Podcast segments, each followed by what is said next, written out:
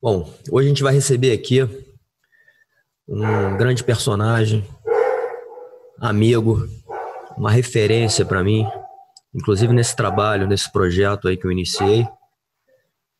Um cara que tem muita experiência na área de comunicação, na área de comportamento humano, um cara muito interessante e que a gente vai ter a honra de trocar, ter uma conversa aberta aqui.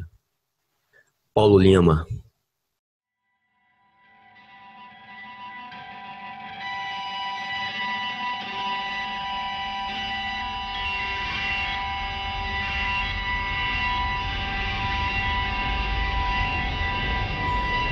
Fala, André. Mestre Paulo Lima. E aí, cara? Tudo jóia? Tudo bem, e você? Tudo ótimo. Agora sim, estamos alinhados. Boa. E aí? Vamos com tudo, né? Vamos. Como é que tá a vida de apresentador aí? Pô, você se revelou um grande entrevistador aí, né, cara? Você já, faz, já tinha feito alguma coisa assim? Não, cara. Me inspirei em você. Pô, que honra, meu. Legal, cara. Não, tá super legal, bicho. Achei muito boas, tanto a da, do Bocão quanto a, da, a do Rickson. Eu sou, são duas pessoas que conheço, principalmente o Bocão, né? É, puta, eu ouvi coisas da vida dele que eu não tinha a menor ideia, cara. Isso é muito legal, porque é um cara que já deu bastante entrevista, né? Sim. Então, assim, a vida dele é mais ou menos conhecida, né? A biografia. E tinha muita coisa ali, né? Claro que a parte do, da morte do filho é mais forte, muito importante, mas mesmo da infância, sabe? Aquela história dele começando assim e, ficando atrás dos carinhas que tinham prancha e tal, achei muito gostoso de ouvir. E a parte do filho é foda, né, cara? Assim, é, é um campo difícil de entrar, né? Sim. Mas achei, gostei de ver é, a, a forma como ele está lidando com isso e, e maneira assim verdadeira, natural e, e humana assim, né, de tratar o assunto. Eu acho que isso tem muito a ver com a forma como você trata, né? Você tem uma pegada respeitosa assim, que é legal porque a pessoa vai se desarmando, né? ela vai ficando à vontade, ela vai se sentindo querida. Né? O melhor jeito, cara, de se fazer a pessoa falar é ela se desarmar, né? Ela ficar à vontade, cara. Isso é engraçado porque muito entrevistador experiente não saca. Ele fica querendo parecer mais inteligente do que é e, e mais inteligente do que o entrevistado, sabe? Então, ele acaba intimidando o entrevistado, o entrevistado fica meio retraído, né? Sim. Como você tem essa coisa meio assim de acolher, de respeito, de tratar as pessoas de uma forma bastante respeitosa, cara, isso vai o cara quer retribuir inconscientemente, ele quer retribuir para você o respeito, né? E, e, sendo sincero e tal. Então, o Rickson também, né, que tem essa coisa dessa marra, de seu mestre, de seu fodão. Eu acho que você conseguiu trazer um lado um pouco mais mais verdadeiro assim, mais de dentro, né? Então, pô, achei demais, cara. Acho que é um negócio que eu, eu, tenho esse privilégio, né, cara, de poder fazer isso há tantos anos. E eu, eu, fico, eu sempre, muitas vezes pensei assim, por que, que mais gente não fazia isso, sabe? É tão legal, né, cara, você ter essa oportunidade de, de ficar, a pessoa parar um tempo para te dizer tudo que ela tem de melhor, tudo que ela aprendeu de melhor na vida, né? Assim, é um puta privilégio, né? Sim, e na verdade, falando um pouquinho assim do porquê que eu comecei a fazer isso, né? Eu acho que, e de novo, tem muito a ver com você. Com certeza você foi um dos caras que, que me influenciou, né? É... Assim, a gente olha para o lado, cara, e vê quantas pessoas que a gente conhece que são interessantes pra caramba, né, cara? E são pessoas é, que têm muito conteúdo e muita vivência de vida, experiência. É, assim, cara, por que não fazer uma conversa aberta, né? E que isso sirva de alguma maneira, de alguma mensagem positiva, né?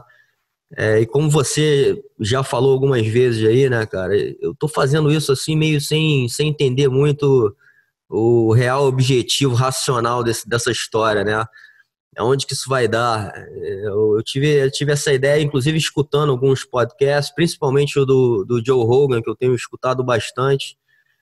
É, porque ele traz justamente várias pessoas de vários campos, né, cara? Traz agente da CIA, depois ele traz um, um ativista, né? Enfim, ele mistura.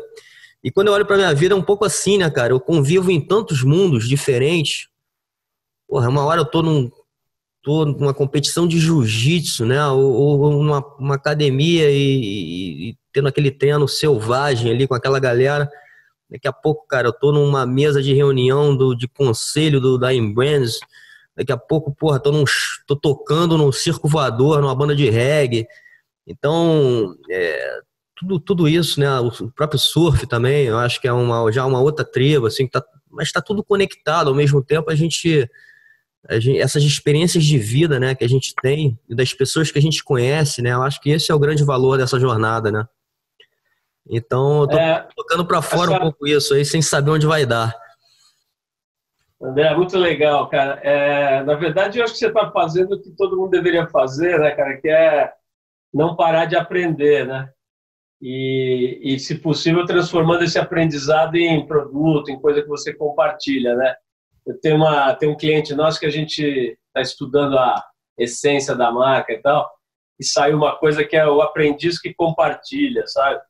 Que é uma figura, uma, uma figura assim de, de é, uma, uma, uma projeção, né? Um ideal assim muito interessante, né? Acho que é isso que você está fazendo, é isso que eu pô, também tento fazer, um monte de gente. Eu acho muito legal esse Joe Rogan, cara, porque além de ser um cara brilhante, né, assim, super inteligente, com a sagacidade impressionante, mas é legal porque ele ficou, eu acho, pelo menos, né, que ele ficou mais conhecido por causa do MMA, né? Sim, é, sim. Eu, sei que tinha outras histórias, que ele era meio, meio comediante, alguma coisa assim, né? Mas ele despontou mesmo por causa do, do Ultimate, né? E é engraçado, cara, porque ele é uma figura que tem um tipo de inteligência que não, não faz parte muito assim do, do universo da luta, né? Que é uma inteligência, eu diria até, cara, assim, no, no melhor sentido da palavra, mais feminina. No sentido que, que não do feminino do gênero, mas das características que são atribuídas mais ao feminino, né? Sim, Isso, talvez uma, uma sensibilidade, né? Quando você fala. E por, por um equívoco da sociedade machista, essas coisas são atribuídas mais à mulher, né? Elas estão no homem também, mas elas são abafadas. Né? A gente é treinado para não demonstrar sensibilidade, principalmente nesse universo mais machista do surf, por exemplo, né? do, do skate, do jiu-jitsu, dessas coisas que tem esses códigos meio de poder, e de supremacia, de vitória, né, de superar o outro, de anular o outro. E, e o Joe Rogan, cara, talvez ele nunca tenha pensado nisso, nem tenha tido essa intenção, mas eu, eu arriscaria dizer que ele está, no melhor sentido assim, feminilizando o universo das lutas, sabe? trazendo uma sensibilidade, sem deixar de ser fortão, de lutar. Eu acho que ele até luta também, né? Sim, ele é faixa preta de jiu-jitsu faixa preta, né? De Muay Thai é, também. Nem sabia. Sem deixar de fazer essas coisas que a gente gosta, que ele gosta, mas, puta, meu, sem negar esse outro lado, né, cara? Essa, essa inteligência mais fluida, mais sutil, mais sensível. Tá? Então, eu, eu tenho visto que você não é o primeiro amigo meu. Eu tenho um amigo que, diferente de você, porque acho que você, cara, pouco, pouco que eu te conheço, mas já faz tempo, eu vejo que tem dentro de você essa semente, né? Por mais que você seja faixa preta, e caralho, não sei o quê, pipi, fortão, você sempre teve esse, esse, interesse pelo, pelo outro lado dessas coisas. Né? Acho que é isso que nos aproxima, inclusive. Sim. E, mas eu tenho outro amigo, cara, que é muito assim, tipo bad boy, e não sei o quê, e luta, e o cacete. Ele lutava boxe, chegou a lutar boxe de verdade, depois não sei o quê, blá blá. E outro dia ele veio me falar a mesma coisa. Porra, meu, tenho ouvido o, o podcast do Joe Rogan, tô com vontade de fazer umas coisas parecidas. E para mim, o, o, que ele estava dizendo na verdade é o seguinte: puta, meu, eu quero experimentar esse, esse, outro lado da minha alma que eu deixo meio numa caixinha fechada, sabe? Você é diferente. Eu acho que essa sua caixa você arrumou um jeito. Eu não conheço você tão bem, né? A tua história mas não sei se é família, se é mãe, se é pai, se é algum mestre ou algum chegado, que, que por alguma razão você conseguiu destravar essa, essa caixinha mais cedo, né? E desde que eu te conheci, eu saquei isso. E, e, e, isso aí no Rio, cara, é mais difícil ainda, né? Porque o Rio de Janeiro é muito essa cultura da praia, da, do esporte, do, da força, da beleza, né? da estética, Sim. do homem, do macho, do não sei o quê. E, e, enfim, então eu acho que é até mais, um pouco mais difícil aqui nas cidades mais urbanas, assim, existe um pouco mais de valorização, né, dessa desse lado, vamos dizer assim, das soft skills, né, como o pessoal fala. Enfim, então são coisas interessantes, cara. E outra coisa que eu quero mencionar aqui que eu não consigo deixar de falar, cara, é que eu sempre lembro do Guto, né? Sim. Eu nem sei se foi, acho que foi, foi ele que nos apresentou. Eu fiquei, eu fiquei pensando nisso, e eu acho que foi. Foi, eu acho que é, foi o né? Guto que, que, que, que, fez essa ponte, essa primeira Exato. apresentação, Guto, né?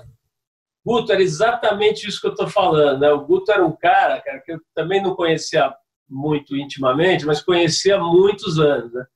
Dos anos 80 eu conheço ele, né? conheci.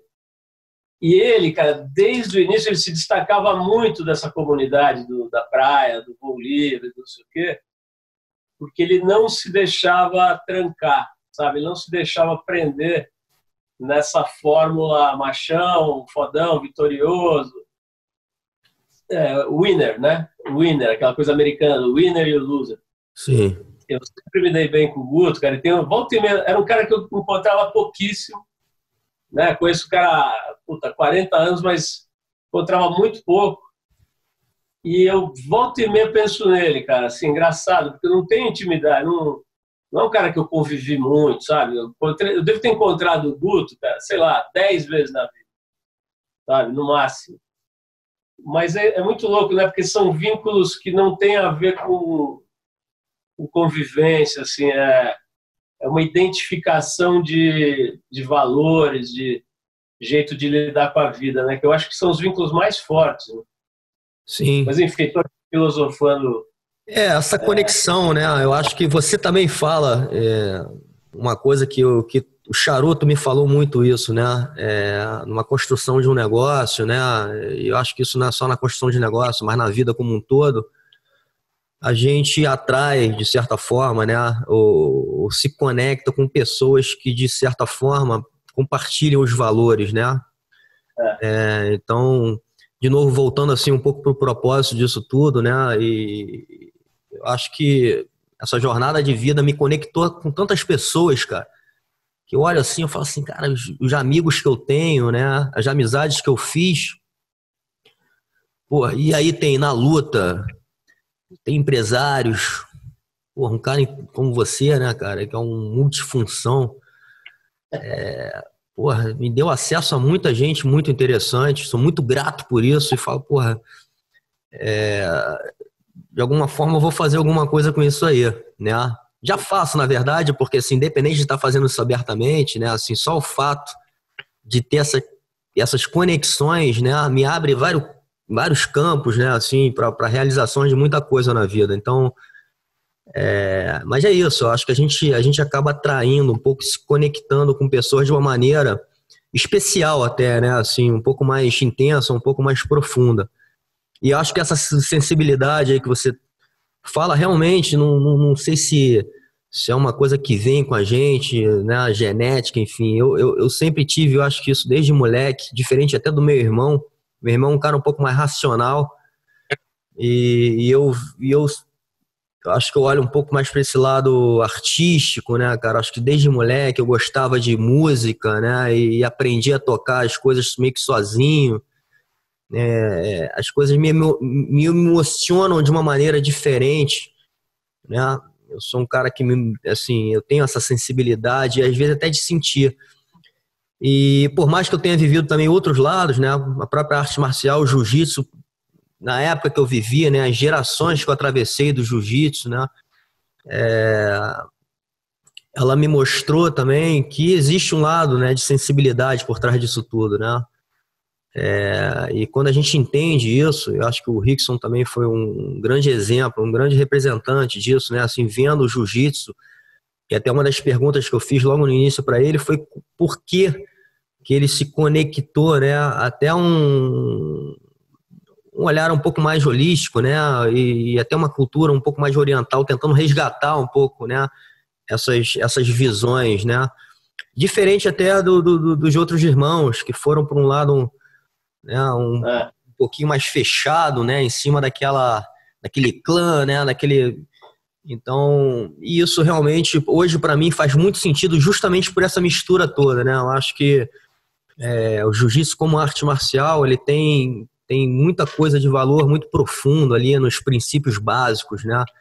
E aí faz a gente resgatar, né? Essas essas coisas de origens, da essência, né? Da gente entender que a arte marcial é um trabalho de desenvolvimento humano, de autoconhecimento, né? De autofortalecimento emocional, enfim, de muita coisa e que eu vivi, né? Eu tô falando isso com propriedade porque foi para mim assim, né? Não só na luta, mas na vida. Né? Acho que é, eu aprendi isso, tanto dentro do dojo quanto fora.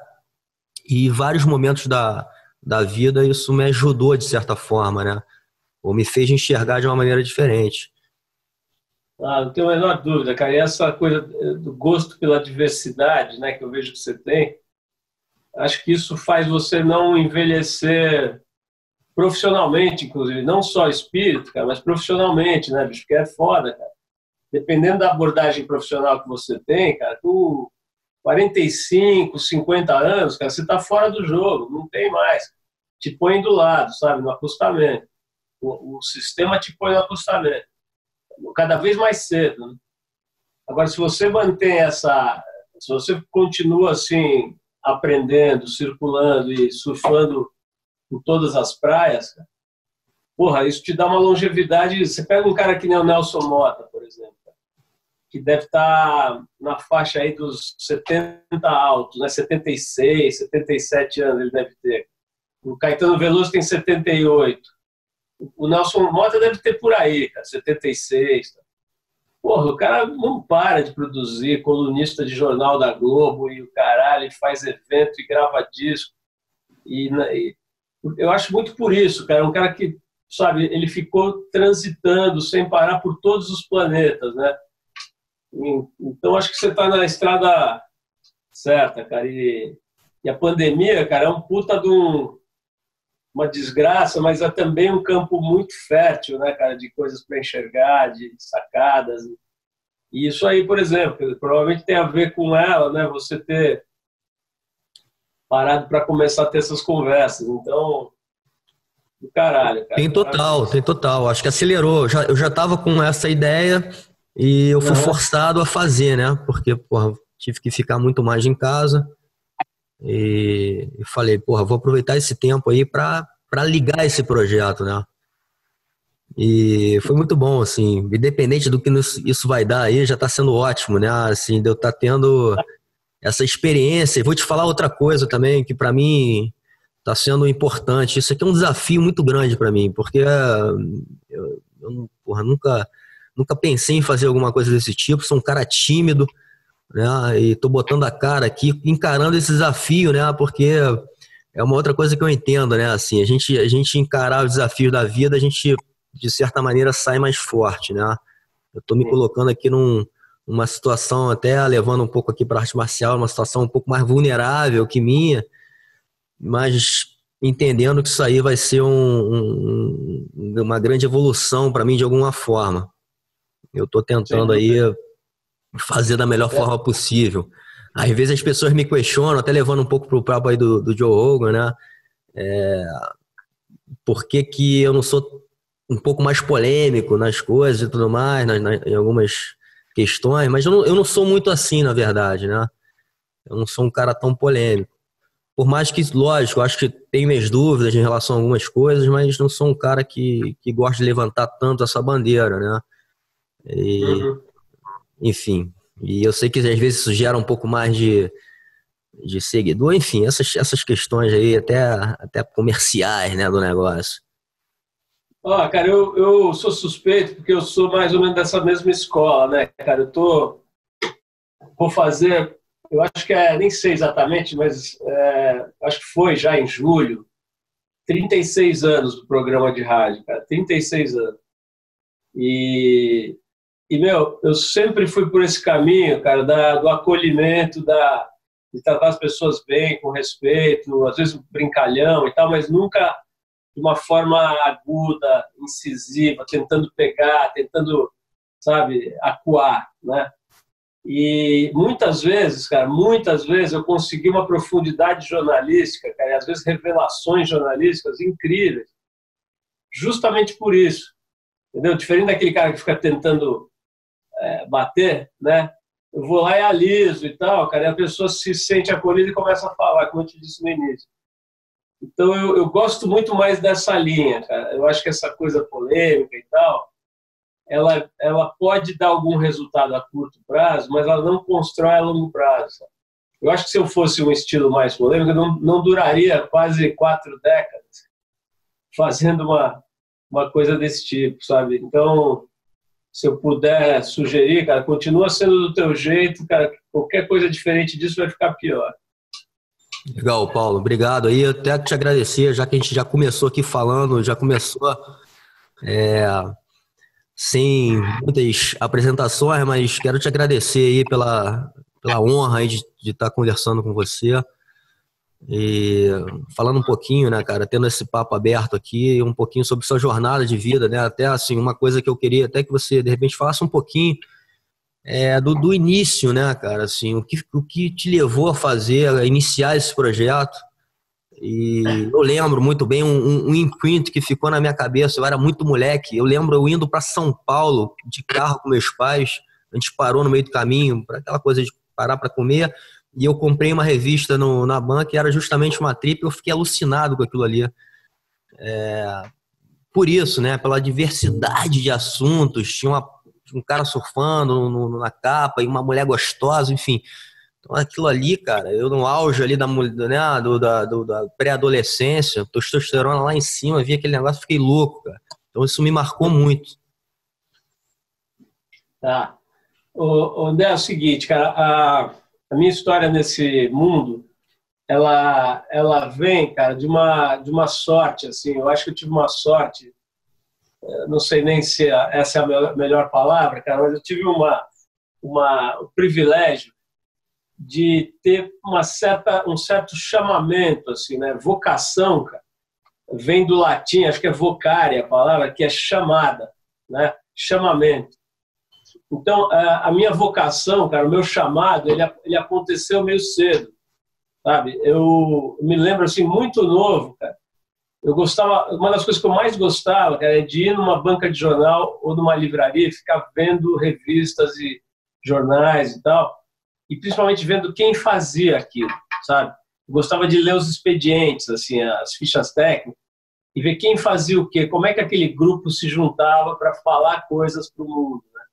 Eu achava isso fascinante. Eu tenho coleções de revistas aqui que eu comecei com 12 anos, sabe? Que eu tenho até hoje. É, guardados e tal, e, e, alguns livros e jornais. Né? Eu me lembro quando o Pasquim surgiu, cara, que foi uma das coisas, dos fenômenos mais incríveis assim da mídia é, brasileiro em todos os tempos, cara, eu era muito moleque, ainda acho que começo dos anos 70, eu, eu nasci em 62, né, então eu devia ter 10 anos, 12 anos, é, e eu comprava o Pasquim, cara, eu não entendia direito aquela, aqueles assuntos, mas eu via que tinha uma mágica ali acontecendo. Né? Então, essa ideia de pessoas se juntarem para falar com o mundo sempre me fascinou desde moleque. Uma outra coisa que eu divido com você, e uma outra paixão que eu divido com você, é essa paixão pelo, pelo esporte, né? Mas não pela, pela performance, sabe? Nunca foi muito esse o meu, meu tesão, assim. É, eu, eu, participei de esporte competitivo, é, disputei campeonatos brasileiros de basquete quando era bem moleque, dos 10 aos 14. Ganhei dois títulos estaduais e depois fui para o polo aquático Joguei polo aquático seriamente, ganhei também dois títulos estaduais. É, aliás, um brasileiro, acho, um estadual, é, nessa faixa assim de 16 a, a 19 anos. Era o sub-21 né, que eu jogava. É, então eram esportes competitivos e tal. E sempre o surf, né? O surf desde molequinho me fascinou muito. desde os 13 anos, mais ou menos, até agora. Então, mas assim, o aspecto é, competitivo, primeiro porque eu nunca fui muito bom em nada, assim. É, segundo porque também eu acho que talvez eu não tenha sido bom porque não me interessava tanto esse aspecto. E sim a, os sentimentos que aquilo produz dentro de você, né? Essa uma espécie de elevação espiritual, né? um acesso a outras a outras dimensões, né? Que essas atividades proporcionam muito fácil, muito rápido. Né? Sim. O sushi, por exemplo, pô, você, no primeiro dia que você entra no mar, você não sabe nada ainda, você já, já começa a entrar em contato com coisas muito fortes, né? como, por exemplo, a sua própria uh, fragilidade, né? a, a sua própria uh, uh, impermanência, assim, a possibilidade de morrer, de desaparecer, de se afogar, de e ao mesmo tempo, cara, a, a, a mágica que você é capaz de fazer, né? De repente você está dançando sobre as águas ali, né? É, então ele, ele te ensina muito o esporte de uma maneira geral te ensina muito rapidamente a perceber coisas que são fundamentais para você ter uma vida com valores minimamente razoáveis, né? É, te ensina muito sobre o aqui e agora, né? Que tem pessoas que levam décadas e precisam meditar durante séculos para entender. Às vezes, numa prática de esporte desse tipo, você entende muito rápido, né? Sem nenhuma grande ritual então, é, é, essas duas coisas, que elas me elas eram muito fortes dentro de mim é, desde moleque. Né? E aí, assim, um belo dia apareceu uma oportunidade, cara. Eu tinha um amigo, tenho um amigo, desde os tempos de escola, de, de criança, e ele tinha um primo no Rio de Janeiro, um meio primo, que estava fazendo uma revista, cara, em 1980 para 81. E, e esse cara chamou o meu amigo para ser era, acho que era a única pessoa que ele conhecia em São Paulo, convidou meu amigo para ser o representante dessa revista em São Paulo. Essa revista se chamava Visual Esportivo. Ela foi muito importante nos anos 80 para afirmar essa, essa cultura de praia carioca e, e levar ela para o Brasil inteiro e tal. E, e esse meu amigo me chamou para ser ajudante dele. Eu imediatamente topei. Eu não sabia se tinha salário, se não tinha, o que, que ia fazer, o que, que não ia fazer. Eu não quis nem saber. Cara eu topei, porque nessa época também, André, é importante que, que as pessoas mais jovens saibam, hoje você, se você tem uma ideia, um projeto, você junta três amigos, você já consegue um seed money, você estava é, falando ali do, da Visual Esportivo, você fez uma rápida menção aí à, à, geração nova, né, que quer começar um negócio, enfim. Ah, sim. Então, cara, né, nessa época aí, a gente está falando do começo dos anos 80, né, quando o Brasil estava ainda na, vivendo ainda vamos dizer assim, o final da reta da ditadura, né, do período mais difícil do país nos, nos últimos tempos, né? E, e para o jovem, cara, tinha muito pouca oportunidade ainda. Você era meio.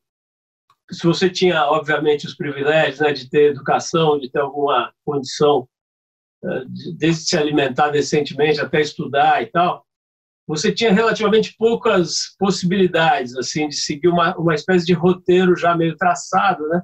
em que você tinha algumas alternativas profissionais de faculdades e que iam te encaminhar numa, numa rota de um certo êxito material, né? mas você era meio programado para uma vida meio besta, assim, cara, e, e não tinha muita, muita saída disso, sabe? Ou você ia para uma das quatro profissões que eram mais uh, tidas como sérias, né? Medicina, engenharia, direito, economia, administração, essas coisas, né?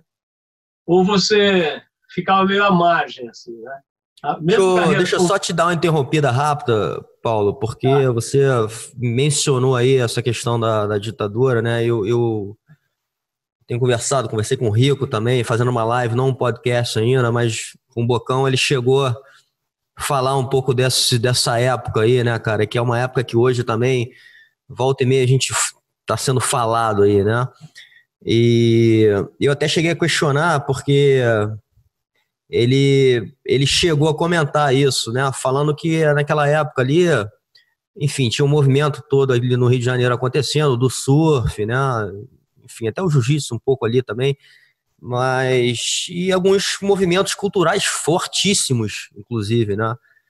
E eu questionei isso um pouquinho, não entrei muito a fundo nesse assunto, de novo, fugindo um pouco da polêmica, mas acho que você, como um, um jornalista, né, cara, e um cara que, que enfim, tem um, muita informação, é, pode falar um pouquinho mais também desse período, porque assim, eu, eu entendo assim um pouco, né? E fico às vezes me questionando que não foi um período tão ruim assim, né? Enfim, ou, ou foi ruim para algum, alguns grupos de pessoas, mas a gente teve alguns crescimentos econômicos, alguns movimentos surgindo nesse momento, né? E então assim, entender um pouco mais desse momento que hoje, inclusive a gente nem pode falar muito, né? Enfim, criou-se agora uma censura para falar desse, desse, desse movimento que aconteceu é, no Brasil. Olha, André, o, é claro que a, a, esse período obscuro da ditadura, de, de violência, de cerceamento dos direitos fundamentais e tal, ele pegou diferente para diferentes pessoas. Né? Teve gente que talvez nem tenha percebido exatamente o que estava acontecendo, por razões diversas, ou porque era muito simples, tinha pouco acesso à informação, não entendia, não tinha condição mesmo de discernir, de, de, de se informar e poder discernir e tal, ou gente que estava numa situação de muito privilégio que também, enfim, conseguiu viver numa bolha, né? Mas para a sociedade como um todo foi um período extremamente é, duro, difícil, sofrido, violento, né? E porque basicamente você está falando de uma suspensão dos direitos fundamentais, né? direito de expressão, direito de, de exercer suas crenças, de falar o que você pensa. Né? A imprensa, por exemplo, sofreu pesadamente né? com a censura, você não podia publicar o que você queria, você tinha que submeter músicas, cara. Você conversar com qualquer músico dessa época, até os mais simples, até os que não tinham nenhuma pretensão, nenhum interesse político, viam suas músicas sendo sendo riscadas, censuradas, às vezes proibidas, por gente que não tinha a menor noção do que era arte. Né? Então, desde esse campo da, do cerceamento artístico e cultural até a violência mesmo, né? as torturas. Esses dias eu estava vendo uma entrevista do Marcelo Rubens Paiva falando sobre o sequestro e assassinato do pai dele, que era um deputado, né? que foi arrancado de dentro de casa com os filhos vendo e tal, levado para a morte, né? para o assassinato. Frio, né? Uh, milhares de pessoas foram assassinadas nos porões da ditadura. Né? Então, uh, eu estudei direito, né? quer dizer, além de, de, dessa carreira aí no mundo da comunicação, de jornalismo, eu estudei direito. Né? Então, se você uh, prestar um pouco de atenção sobre os fatos, né? você vai ver que foi um período nefasto, cara, de muito assassinato, muita tortura, né? Das pessoas mais diferentes, muitos inocentes sendo torturados, gente que não, nem sabia o que estava acontecendo direito. É, né, tinha os ativistas, as pessoas estavam, enfim, é, optando pela luta armada e tal, mas tinha também muito inocente, né, sendo sendo torturado e tal, enfim. É uma época de totalitarismo, né, de um grupo de pessoas que se julga no direito de definir o que é bom e o que é ruim para os outros. Isso é sempre muito triste, muito ruim, né? Para quem acredita na democracia como, vamos dizer assim, o regime é, mais razoável ou menos ruim de organização social. Então eu, eu, entendo e não acho que seja uma alienação, uma coisa para ser julgada. Tal. As pessoas que acharam que não foi tão ruim assim, eu até entendo, mas acho que é um é, é uma é um equívoco, né? Acho que é importante. É, eu, digo, eu digo um pouco isso sem querer de novo é, ficar criando assuntos polêmicos aqui, né? Mas de novo, acho que assim tenho muito interesse em saber um pouco sua visão, né? Porque você é um cara uhum. muito conectado, né? De novo, com essa questão do comportamento humano, com a história. E, e hoje, assim, indo para o hoje, a gente, a gente mal ou bem vive um pouco isso, né? Assim, na, na, porque a gente ainda tem, né? Eu e o Bocão, até, de novo, estou voltando nele, mas ouvi de outras pessoas também. Naquela época tinha menos. É, violência do crime, tinha menos tráfico, as pessoas é, tinha um equilíbrio econômico melhor entre as pessoas, enfim. E, e hoje, cara, a gente tem um outro tipo de violência, né? É, e as pessoas continuam sendo torturadas de outra forma e, e, e, a gente continua sendo censurado também, né? Inclusive hoje, uma outra questão depois que a gente pode falar um pouquinho mais, mas a gente está vivendo um tipo de censura, inclusive não só pelos governos, mas né, a questão de hoje o Twitter ou o Facebook bane quem falar alguma coisa que eles não consideram que está adequado, enfim. Então, então a gente, a gente tem uma certa censura né, em alguns tipos de, de, de movimentos. Né? Né, assim, basta ver o que aconteceu ontem. Né? Nós estamos gravando no dia 28 de setembro, cara. Ontem o Rio de Janeiro se transformou de novo numa praça de guerra, né? Dizer, Exatamente. Eu, eu, acho que, a, que o, o mundo, cara, ganhou uma complexidade assim uh, quase sem solução, né, cara? As coisas mudaram muito. Nós estamos falando de de 40, 50 anos atrás, né? Nesse nesse meio século o mundo deu umas 400 voltas e um monte de coisas se tornou mais complexa, né? Basta você ver a, a desigualdade no Brasil como ela se acentuou, né? Então essa coisa do crime, obviamente, ela é uma consequência direta da, da distribuição de renda completamente desigual que tem no Brasil, uma das mais desiguais do mundo. Né? Então, de fato, a gente tem problemas seríssimos hoje aqui, inclusive esse que você está mencionando. Né? Hoje nós temos nós temos um governo que, que flerta com o autoritarismo e com a ditadura. Né? Você vê, o nosso atual presidente chegou a fazer manifestações públicas de homenagens a um dos maiores torturadores da história. Né? Isso é fato, não é uma suposição. Enfim, então eh, eu concordo com o fato de que não é que esteja muito melhor agora em vários aspectos, em vários indicadores, até está pior. Né? mas um erro não justifica outro, né? Então isso é muito importante a gente sempre ter em mente, né? Quer dizer, o fato de um grupo ter tomado o poder à força e subjugado a sociedade e definido, definido regras completamente autoritárias e, e praticado violência extrema não pode ser esquecido em nome de uma situação que está muito ruim hoje, né? mesmo tendo uma democracia, mesmo tendo um razoável Estado de Direito. Né? Então, eu entendo o teu argumento e até concordo, é, mas acho que tudo tem que ser relativizado nesse sentido. Né? Dizer, o fato de você ter tido o crime no passado não pode ser justificado por outros absurdos que estão acontecendo hoje, como essa praça de guerra ontem, né? uma menina de 25 anos ser atingida por dois tiros de fuzil e coisas desse tipo que a gente vê todo dia, né? Sim. Então, de fato, assim, se for ver, cara, eu é, não sei se eu sou muito otimista quanto à raça humana, quanto, quanto à humanidade mesmo. Né? Assim, quanto mais você olha, cara, inclusive para países supostamente bem mais desenvolvidos, né? você vê o que está acontecendo, o que aconteceu anteontem nos Estados Unidos, né, cara? Aquele, aquele, aquele homem negro tomar sete tiros nas costas, cara, de um policial branco. Então, assim, realmente, cara, talvez a humanidade, como já disse, já disse alguém, seja uma experiência que não deu certo né? Mas o fato é que, pô, naquela época, eu me lembro, eu, eu era pequeno, né? Mas eu, eu, me lembro na minha escola, cara, de ver nas paredes, até nas ruas, assim, os cartazes de procurados, sabe? De, é, chamados terroristas e, e, comunistas, etc. Né? E, e, de viver com o medo desse período. Esse período é um período de muito medo. As pessoas, até as crianças, tinham medo, né? Não que isso esteja muito diferente hoje, mas assim era era um outro tipo de medo. Era uma coisa que felizmente a gente não vive mais, sabe? Dessa desse poder é, do Estado, quer dizer, não vive mais em termos, né? Se for ver o que a polícia faz uh, em certas situações aí, não é muito diferente, né? Enfim, Exatamente. Cara, é, é, é, isso que eu questiono um pouco, né? Porque assim, é, mudou um pouco, mas ao mesmo tempo a gente continua tendo os mesmos sentimentos de medo, enfim, de, de, de certa forma ser também censurado, de, de, de certa forma também é, é ter Não, um, né, assim... Eu acho que o Brasil, cara, o Brasil é um é um país, cara, que realmente, conforme o ângulo que você olha, ele é um equívoco, né, cara? Assim, é uma sucessão de equívocos. É claro que a gente tem um povo maravilhoso, todo mundo sabe disso e sente isso. Né? A gente tem características como sociedade muito, muito especiais e interessantes. Mas, puta, do, do ponto de vista de gestão, de gerenciamento, sabe, de capacidade de se organizar e de se governar, é um fracasso total, cara, total.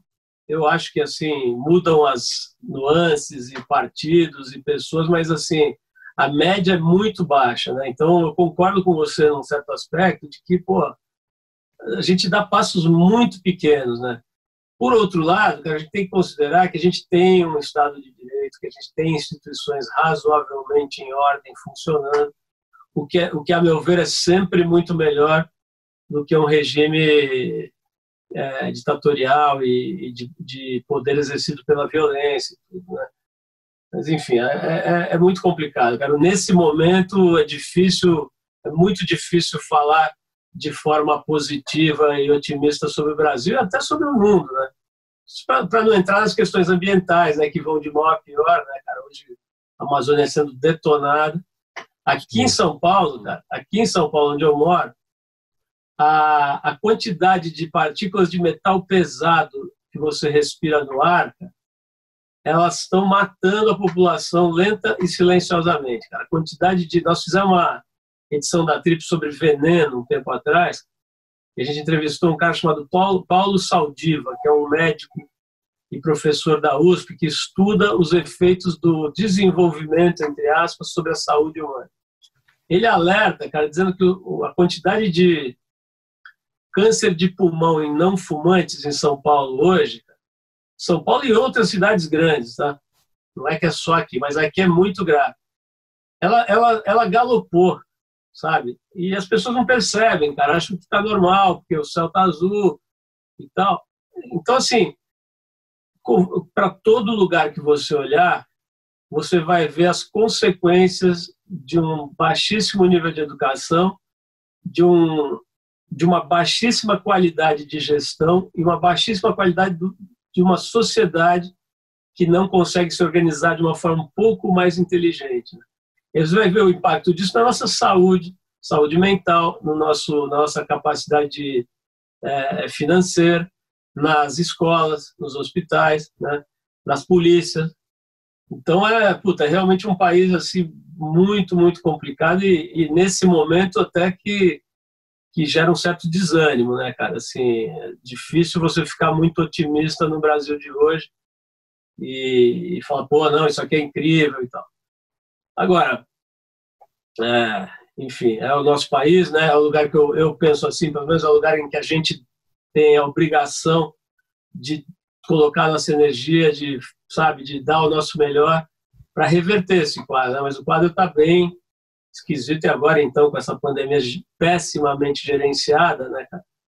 Aí é muito desanimador. Mas, mas enfim, é, não sei se você quer que eu volte lá pro. É, vamos voltar, na verdade. É, você começou a falar e realmente entrou aqui em alguns assuntos que eu até gostaria da gente se aprofundar um pouquinho mais, mas, mas vamos seguir. E tá. a gente, de certa forma, entrar num roteiro legal aqui de tempo, né? É, então você estava falando um é. pouquinho da jornada, falou um pouco do, do, do, do, seu início com a visual esportivo, né?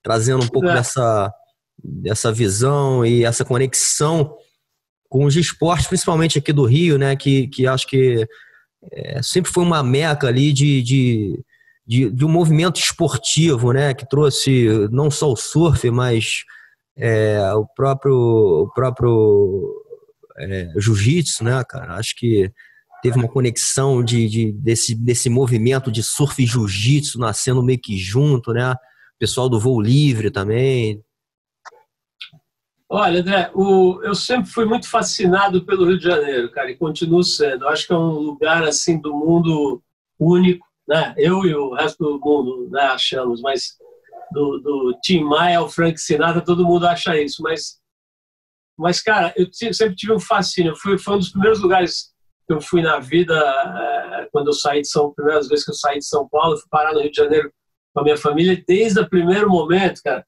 o cheiro, o ar, sabe, aquele ar com maresia, é tudo muito encantador, aquelas aquelas pedras, eu acho incrível as pedras, né, cara, essas pedras gigantes sim, que sim. aparecem no meio da cidade, uma pedra de não sei quantos mil metros, são coisas assim muito muito emocionantes, né? é um conjunto de informação visual, de é, puta, de aromáticas e é muito louco, cara, e então, eu acho que essa mistura de, uma, de um núcleo urbano bem desenvolvido, cara, com uma natureza muito exuberante, uma geografia única, né, as montanhas e aquele, aquela, aquelas baías de, de mar lindo, né, Então, essa, esse lugar, cara, ele produziu uma raça única, né? Que é essa, esse povo maravilhoso, assim, que mistura pobre, rico, preto, branco, amarelo, é, gente de tudo que é e, e, e, tem uma coisa da geografia que coloca todo mundo na mesma panela, né? Isso é muito louco, né? O cara desce Sim. da Rocinha, já está em São Conrado, já está na Zona Sul, e a praia é um território muito democrático, felizmente até hoje, né? Apesar de, de enfim, de problemas que existem, mas ainda é um lugar em que você vê o milionário cruzando com o vendedor de mate, com a galera da, da, da, da comunidade que desceu para mergulhar no mar ou para surfar. Isso é muito fascinante. Então, existe, além de existir a cultura de praia no mundo inteiro, na Austrália, na Indonésia, nos Estados Unidos, no Japão, o Rio de Janeiro é um troço muito único, né, cara? Porque é uma cultura de praia fortíssima, misturada com uma coisa urbana, cultural muito forte, né? Então, você pega lá, você imagina a cena do, do rico e bocão moleque saindo molhado do mar, passando do lado do Tom Jobim, do Vinícius de Moraes, do sei lá quem, sabe? É mágico, né, cara? Então eu sempre fui muito encantado. E aí, quando me, me convidaram para participar de um grupo do Rio de Janeiro que ia fazer uma revista sobre essas coisas, para quem não lembra, a Visão Esportiva, no início, ela era sobre surf, skate, voo livre e windsurf, principalmente. E tinha um pouco de música, né? um pouco de música ali misturada, um pouquinho de moda, mas o foco era esses quatro esportes que eram novas manifestações da juventude, digamos. Né? Eles tinham um componente comportamental muito forte. E aí conecta um pouco com essa história da ditadura. Né? Eu não acho que seja uma alienação, eu acho que são pessoas cara, que procuravam, que tinham outras buscas naquele momento e que é, enxergavam evolução fora do quadro político-social. Não, não vou entrar no mérito de se isso é alienação, se não é. Eu acho que não é, não vejo dessa forma. Sabe? No mundo inteiro, por exemplo, teve jovens lá nos Estados Unidos que pô, saíram, fugiram do alistamento do Vietnã, se esconderam no Havaí, se esconderam no interior do, do país. Eu não acho que esses caras sejam alienados. Eu não acho que o cara que foi para o Havaí e voltou enlouquecido com dois, com dois membros faltando seja melhor do que aquele que se enfiou no meio do mar. Né? Não faria esse julgamento. O fato é que aqui a gente teve isso também, sabe? Uma juventude que procurou outras coisas, procurou se, é, se expandir para outros lados, né? Eu vejo dessa Sim. forma, eu vejo como a nossa manifestação da chamada contracultura, né? Sim. A juventude que nos anos 60 resolveu negar os valores da época e procurar alternativas mais livres, mais democráticas, inclusive mais libertárias. Né? Acho que isso teve aqui. E aí, quando eu me vi assim, próximo disso, eu abracei. Né? Então, eu estava falando assim, que na época também você não tinha muito incentivo do mercado para um jovem fazer coisas, sabe? Ou você tentava arrumar um emprego no lugar existente, cara, ou você ficava à margem, né? Então, quando esses, esses meninos aqui do Rio né, toparam, resolveram fazer essa revista, eu imediatamente pulei no barco sem saber para onde ia e eles nem sabiam que eu trabalhava para eles. Isso é muito engraçado, cara. Eu trabalhei para a Visual durante um ano e meio sem que eles soubessem que eu trabalhava para eles. Porque eu era simplesmente um ajudante de um representante que nem falou para eles que eu existia. Então eu era o cara mais insignificante da organização, a ponto deles nem saberem que eu estava lá. Né? Aí, só que, pô, eu tive uma coisa que eu acho que eu tenho bastante, cara, que é persistência e, e coerência. Assim, eu quis ficar nisso. O meu amigo, logo desanimou, porque era muito difícil, você não tinha o que fazer. É, a ideia era ser representante comercial, era vender publicidade, né, cara? Ninguém queria comprar publicidade numa revista carioca desse tamanho, pequenininho. Nem tinha esse mercado, cara, não tinha mercado jovem, isso é uma coisa recente. É, empresas direcionadas para jovens, nos anos 80 praticamente não existia. É, o Bocão então, falou sobre isso, né? Sobre a dificuldade é, dele vender o realce, né? Ninguém acreditava nisso. O Bocão, por exemplo, ele foi patrocinado por uma marca que acho que era uma das únicas marcas grandes que se posicionavam, posicionavam para jovem, que era uma confecção chamada Gladson, Sim. aqui de São Paulo. Era Sim. uma das únicas marcas da época, cara, que, que se direcionavam para público jovem. Ninguém, as marcas não tinham marketing direcionado para jovem, era para a população inteira. Né? Então era muito difícil, mas eu fiquei, eu persisti E meu amigo foi ser músico, ele é um músico genial até hoje, é músico de, faz trilha de cinema e tal, Zezinho Mutarelli. E, e eu fiquei, cara.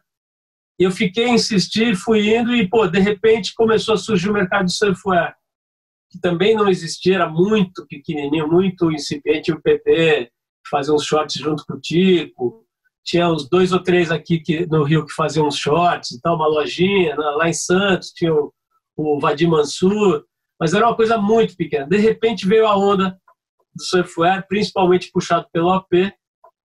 A OP se tornou meu cliente, foi meu primeiro cliente. E aí eu comecei a trabalhar de verdade, cara, a ter clientes, né, ter uma, uma, quantidade razoável de marcas que começaram a surgir. A Visual foi uma grande alavanca para essas marcas, para a cultura uh, jovem, principalmente essa beach culture, né, a cultura de praia se expandir pelo Brasil inteiro. E aí virou um trabalho de verdade, cara. E aí, com o tempo, é, os próprios anunciantes de São Paulo começaram a cobrar da revista que não tinha assunto, não tinha matéria de São Paulo. Aí os caras da revista falaram assim: ó, oh, a gente não tem ninguém em São Paulo, você não quer tentar fazer alguma coisa? Eu comecei a tentar escrever, arrumar, achar fotógrafos, achar assuntos. E quando eu vi, cara, passou quase cinco anos, eu estava editando uma parte da revista, que era a parte de São Paulo, chamava Visual São Paulo. Devia ter, não sei, umas 14, 18 páginas. E eu cuidava, eu, eu garantia, acho que uns 60%, 70% do faturamento de publicidade que vinha de São Paulo. E, e, e, cuidava da parte gráfica também, porque a revista passou a ser impressa aqui. Então, eu, tava, eu já entendia da operação inteira, razoavelmente tinha uma equipe de umas, não sei, chutaria umas 15 pessoas, um escritório e tal, que era uma sucursal mesmo, era um... Só que aí, André, aconteceu uma coisa muito importante, que é o seguinte, eu comecei a, a ver, cara, que o mundo estava evoluindo muito rápido, que muitas coisas estavam se abrindo, né? Aí entra de novo a história da ditadura, né? Começou a vir o movimento diretas já, né? O movimento de abertura gradual, Sim. diretas já e tal. Isso se deu em 85, se não me engano. Então, cara, eu fui vendo que o mundo estava oferecendo muito mais possibilidades para as pessoas do que só aquelas ideias de surf, voo livre, skate, praia e tal. Quer dizer, eu comecei a, achar que a revista não estava evoluindo junto com o mundo. Né? Eu queria mais, fazer mais coisas e tal. E surgiu aqui em São Paulo também a Fluir, na época, né?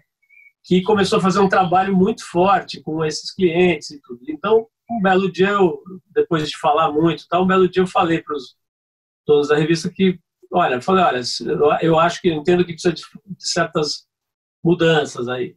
Vocês estão dispostos a fazer? Se vocês não estiverem dispostos a fazer, vamos combinar, vou sair, vou fazer outra coisa e tal. Eles realmente não estavam dispostos a fazer e eu saí. Fui fazer uma viagem, fiquei uns meses uh, surfando em Porto Rico.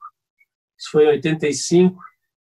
E, e lá, cara, assim, eu escrevi no caderno um projeto do que eu achava que seria uma revista legal para aquela época, né?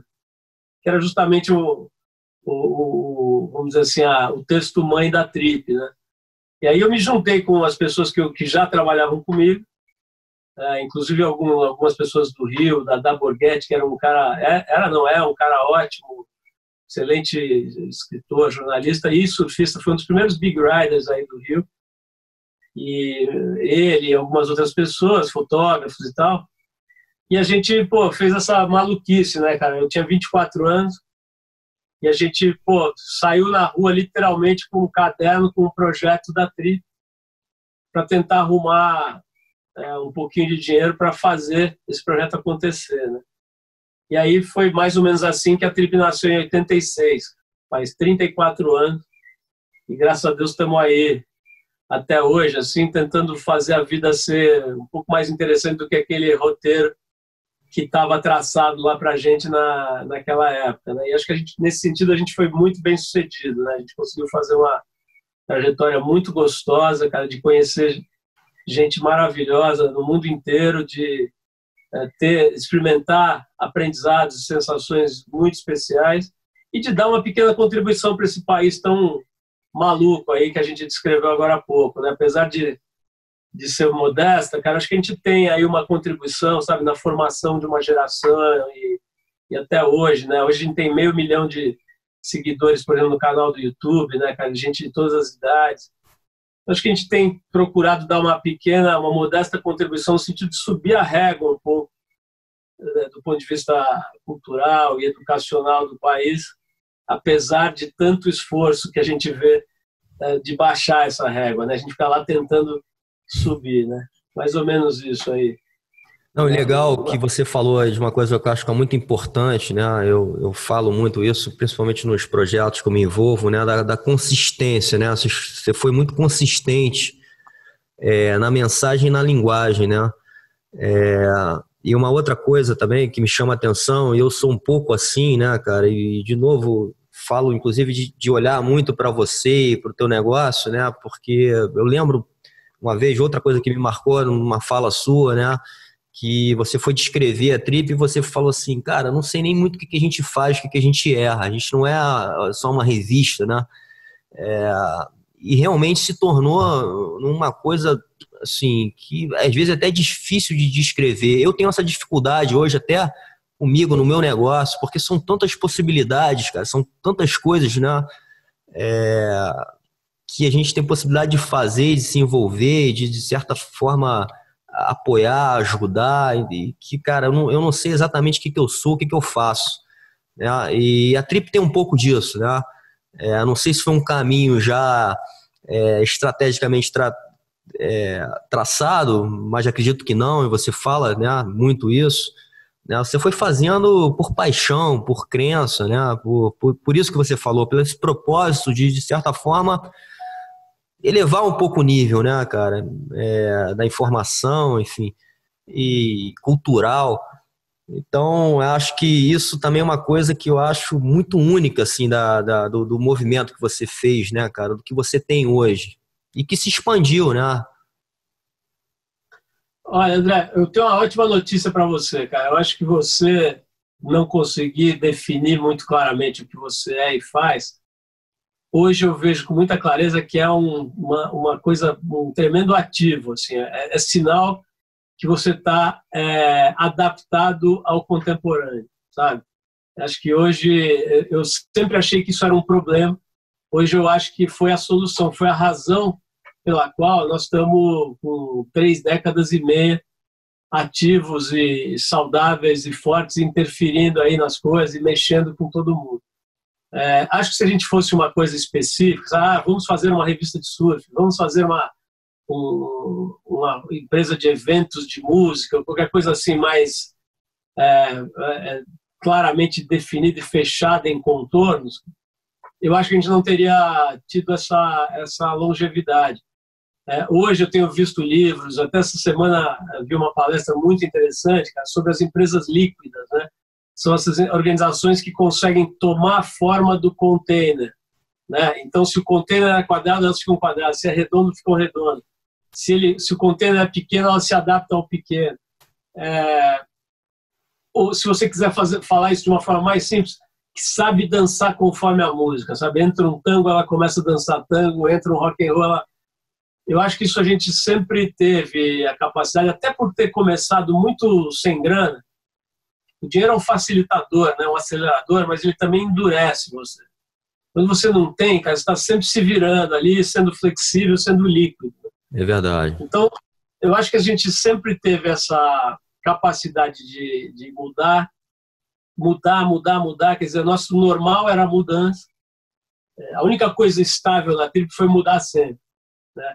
Ao mesmo tempo, cara, tem essa coisa da coerência. Né? Se você pegar o que estava escrito na trip número um, e eu volto e meia olho, ela serviria para definir hoje, sabe? Porque a essência continua lá com muita coerência e persistência. A forma vai mudando. Então, hoje, por exemplo, te falei, pô, a gente está chegando próximo a meio milhão de inscritos no canal do YouTube, que, pô, não é um canal de humor, de, é um canal de jornalismo, né, de análise de, de comportamento, análise do contemporâneo. É difícil conseguir esse número. Esse número é maior do que várias instituições enormes da imprensa e tal. E, pô, é uma geração mais nova que fica ali no YouTube, né?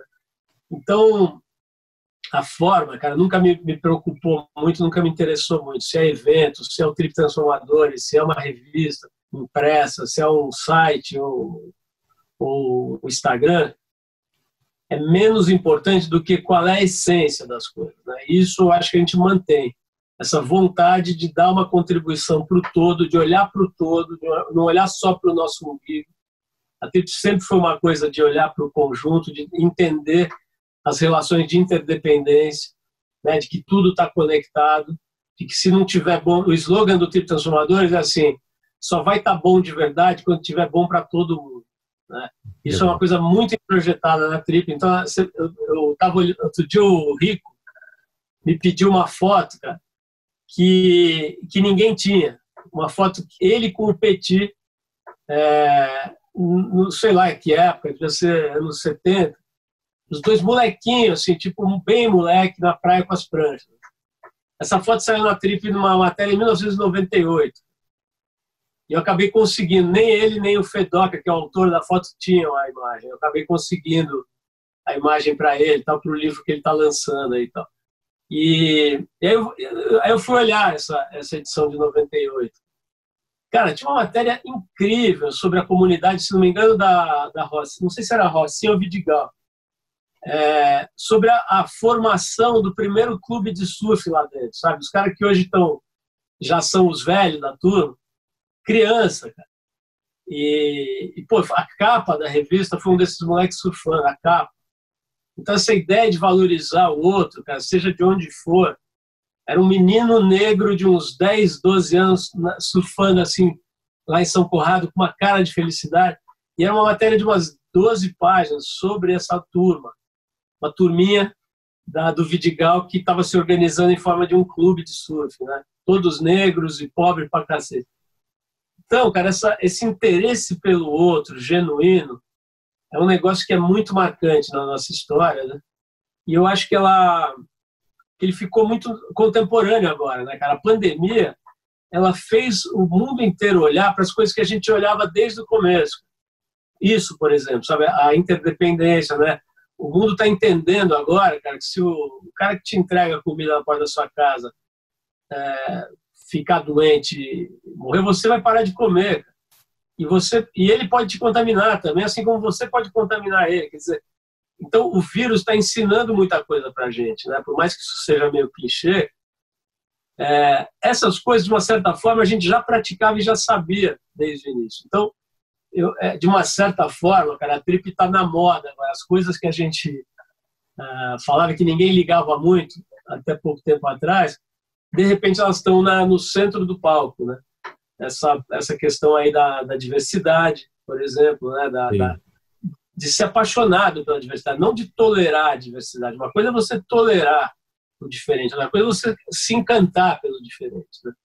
Você olhar a nossa história, cara, é sempre de procurar o outro, de como é que o outro vê as coisas, vê o mundo e o que, que tem em comum entre a gente, né? entre os diferentes. Né? A gente sempre procura, cara, o que tem de igual entre os diferentes. Né? E isso é mágico, cara, porque aí você vai encontrar o denominador comum do humano, que é sempre o que nos interessou mais. Né? E eu acho que um pouco é, é, assim o que você tem feito aí nos seus podcasts e tal, que é procurar o que tem de comum entre o Rickson, o Rico, o Bocão, não sei quem, falando do, do jiu-jitsu e tal. Você fica procurando uma linha, né? E ela existe. Exatamente. Né? né, são as questões existenciais, aquilo que realmente lá no fundo, para que você esquece você é faixa marrom, faixa roxa, ou se você pega onda em Waimel, em Jaws, para que você esquece todas essas besteiras, entre aspas, né?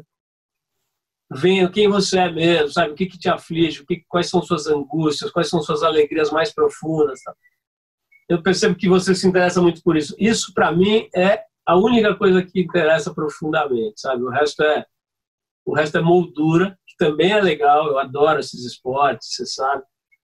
Mas para mim, pessoalmente, para o grupo que acaba se juntando comigo, é realmente uma, um interesse profundo pelas emoções humanas, pelo que move o ser humano, né? para o bem e para o mal. Legal.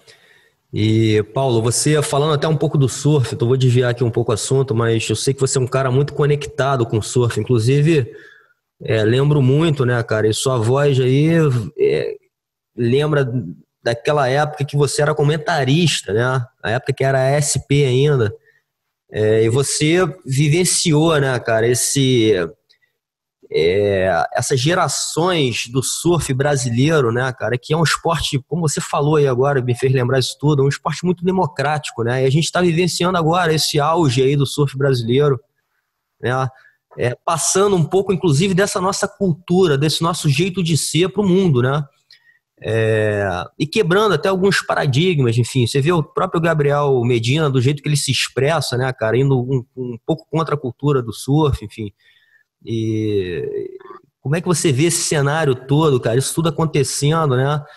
É, ao mesmo tempo, a gente, eu que trabalho um pouco com, com, com mercado né, de moda e de, de, surf, a gente não, isso não reflete né, no, no, nosso mercado né, de uma maneira mais potente.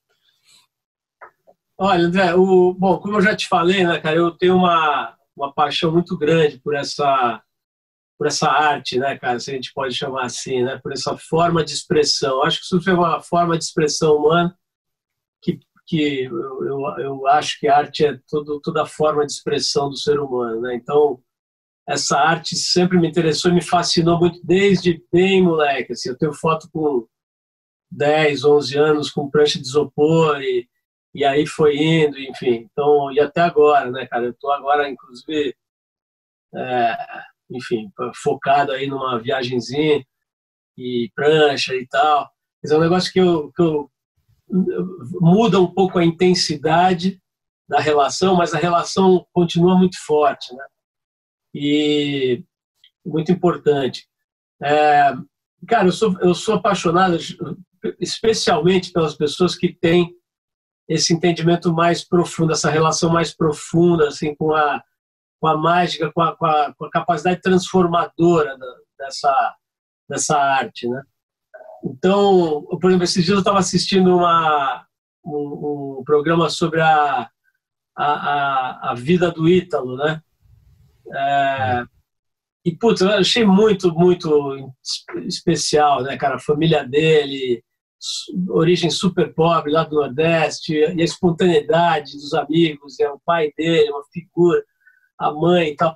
Eu acho que tem uma, uma coisa do. De, acho que talvez a grande coisa que me fascina no surf, cara, é, é essa. essa é, é como se fosse um, uma pós-graduação em simplicidade. Né? Ele te ensina muito rapidamente cara, o que, que realmente dá graça na vida. Né?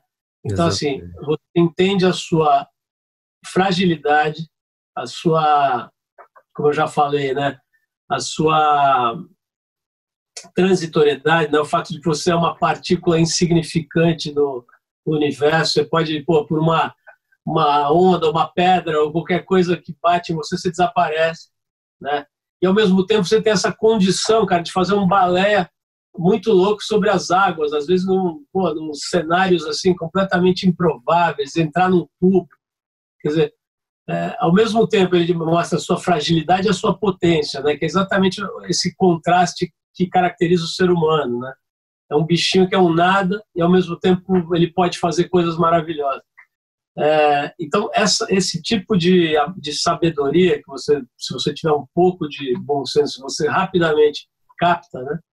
Ele me fascina. E as pessoas que entendem isso me fascinam muito mais. Então, pô, por exemplo, falando do, do Rio, né? Eu rapidamente, apesar de ser mais novo que eles, uma geração um pouco mais nova, eu fiquei muito amigo do, do Bocão, por exemplo, do PP, né, do próprio Rico, de outras pessoas dessa faixa etária, mais velhos um pouquinho, mas que são os caras que, que perceberam isso que eu estou dizendo, né, e que cultuaram isso, né. É, aqui em São Paulo, pô, o Carlinhos Mota, o próprio Sidão Tenuti, né, que foi fundador Sim. do OP, que já morreu, infelizmente, mas um cara muito importante para todos nós, assim, para mim em especial, e, e, muitos outros aí, né? Eu citei o Vadim Mansur, que eu acho um gênio. Enfim, esses caras eu acho que eles entenderam essa simplicidade no sentido dos valores, das coisas que interessam, sabe? Dizer, o que é importante? Eu ser mais rico que você, eu ter dois carros de não sei o quê, ou cinco casas, ou relógios e tal, ou, pô, eu poder, sabe, entender que está sozinho, quieto na natureza. Talvez seja a maior riqueza possível nessa dimensão. Exatamente. É, Você tá, fala isso, né, cara? E isso tudo é muito atual, né? É, de novo, voltando Foi. até para o que a gente está vivendo agora. E engraçado, né? E tem, tem um pouco a ver com tudo isso que a gente está conversando hoje. Eu, eu participei, não sei nem se você ficou sabendo disso, mas eu participei de um, de um branded content para Mr. Cat e que foi uma coisa que é, me marcou muito, né? Porque eu resolvi fazer, falar um, contar um pouquinho essa história aí que você está falando, né? De, de pegar alguns elementos é, da sensibilidade ali, né? De, do, do, do, de um cara que tem essa conexão com o mar, né? Eu usei ali três personagens, a Marcela Witt, o Caio Vaz e o Américo, né? Ah. É, que escolheram viver, né? Uma vida muito conectada né, ao mar, ao surf, a viagens, enfim, e viver essa vida de uma maneira muito simples, né, cara? É, enfim, eu fiz um documentário sobre, sobre esse, esse, essa história. A gente tinha um budget muito pequeno para fazer, enfim. É, e, e, esse documentário ele ganhou dois prêmios internacionais, cara. É, o New York Festivals né, e, o, e o Venice Awards. E, inclusive, um deles já fui lá receber em Las Vegas, foi, foi, foi bem legal, assim, e, e marcou muito, justamente foi mais um grande exemplo, assim, de vida, né, cara, de que essas coisas, cara, elas são universais, né, e elas, às vezes, elas, elas rompem, assim, algumas barreiras, né, porque a gente estava disputando ali com, com caras de grande budget e, e caras já do, né, de, de, de do mercado aí de cinema e tudo mais, mas eu acho que a gente consegue com isso, né, de uma maneira artística e poética, tocar no sentimento da essência do ser humano, né, que é um pouco o que você está falando, né, e o surf eu acho que tem muito isso. E os valores, é. né. E como você falou, cara, nesse momento aí de pandemia, o que está acontecendo? As pessoas estão sendo obrigadas, de uma forma violenta, cara, e repentina, a checar os seus valores, né? Assim, por exemplo, cara, eu, eu sei de gente que tem dois aviões particulares, dois jatos é, particulares, e de repente não tinha nada para fazer com esses jatos, porque eles simplesmente não podiam ir para lugar nenhum e não podem descer em lugar nenhum. Né? Então esse cara talvez tenha batalhado a vida inteira para ter isso, cara, e de repente isso perde completamente o sentido. Né? Ele tem que ficar confinado num lugar, por mais que seja uma casa enorme e tal, pô, é um lugar que ele não pode sair. Então, essas coisas todas cara, fizeram todo mundo, pobre, o remediado, o rico, parar e falar assim: pô, será que eu estou no lugar certo? Será que eu estou fazendo a coisa certa com esses anos que eu tenho nesse planeta? Né? E eu acho que alguns que responderam sim, estou fazendo a coisa certa, são os caras que, que entenderam essa simplicidade. Né? Eu tenho um quadro aqui na minha casa bem grande, cara, que é uma foto do Jerry Lopez. Né? Que para mim é uma tremenda referência. Eu tive o privilégio de, de conhecê-lo e passar uns dois, três dias com ele em Nova York, é o lugar menos provável de se encontrar o Gary Lopes. Né? Ele foi pouquíssimas vezes na vida para lá. E foi um dos poucos ídolos, cara, que, que eu achei, depois que eu conheci, eu passei a idolatrar mais. Né? Porque geralmente você, você tem contato com a dimensão humana do ídolo e tal, você vê que ele é um cara como você esse realmente é um cara que entendeu um pouco mais do que a média sobre a vida e sobre, sobre o mundo, né? Então, eu acho que essas pessoas que, que tomaram essa, esses caminhos, cara, hoje elas têm mais certeza de que elas estavam na rota certa, né? E eu vejo essa nova geração, cara, para não falar só dos caras das antigas, esses caras tipo Gordo, Gabriel é, Pastore, sabe? Esses carinhas, o Bruninho Santos, que é meu ídolo máximo, sabe? O moleque pô, tá lá com a família dele, vivendo na Indonésia, um dos maiores tube riders do mundo, né? Sem Sim. dúvida. Cara. O cara chega em Tiahup e ganha o campeonato, sabe? Praticamente do nada. Então, assim, esses caras, cara, realmente eu tiro o chapéu porque eu acho que cada um da sua maneira, um é mais comercial, mais e tal, outro é mais maluco, mas eu acho que são, são moleques que perceberam essa história no que ela tem de melhor, né? E desde do, do, desses mais antigos, como eu falei, aí citei aí o Carlos Mota, o Tiola, vários aqui de São Paulo e tal, até esses moleques de agora, né? Então eu, eu fico, eu, eu gosto muito assim dessa dessa desse lifestyle, desse jeito de lidar com a vida, né? Claro que tem muita estupidez no meio, tem muita besteira também, tem muito muita historinha que não tem nada a ver, mas assim, a essência é muito bonita, é muito, muito saudável, no melhor sentido da palavra. O mercado, né, o software, a indústria e tal, aí já é uma outra conversa e está sofrendo pra caramba, né? A moda, de uma maneira geral, você sabe isso melhor que eu, cara, ela está no mundo inteiro muito sacrificada, né? Muito sofrida. A moda é um ramo de atividades assim que está sendo desconstruído de uma forma brutal, né? E, a, e o software vai junto nesse embalo. Aí já é um, um outro tema, mas é, mas talvez, talvez, Paulo, tem muito a ver com o que você às vezes fala, né, cara? Eu sinto isso também. É uma desconexão, principalmente dos líderes, né, que estão tocando esse negócio e, e se desconectam realmente é, da, dessa verdade, né, desse, desse movimento, né, que, que acaba acontecendo e, e eles acabam é, ficando presos a fórmulas antigas de lidar com o negócio, né, e deixando de sentir o que, que realmente as pessoas, qual o comportamento real que está surgindo, né, um, um, novos comportamentos, enfim. É. É, que, que, que tudo no final se resume a essa coisa da, da, da, da essência humana, né? Então hoje se fala muito do propósito, se fala muito da experiência, isso está muito ligado com a nossa essência, né? Eu acho que é, fundamentalmente é isso, sim, André. Eu sempre penso assim, pô, a, a gente, inclusive na Trip, cara, continua com uma, com uma, vamos dizer, uma proximidade muito grande com o, a praia, o mar, o surf, os esportes que, que nasceram a partir do surf e tal. Né? A gente continua perto disso e até pessoalmente eu continuo bastante assim interessado e tentando pô, manter na água o máximo possível.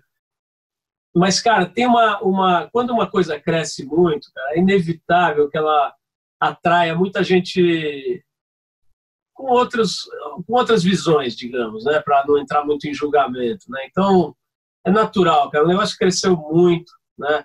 É, vai crescer mais. É uma atividade que puta, só vai crescer Agora tem essas coisas das piscinas, atraindo outro tipo de, de gente para perto do assunto e tal.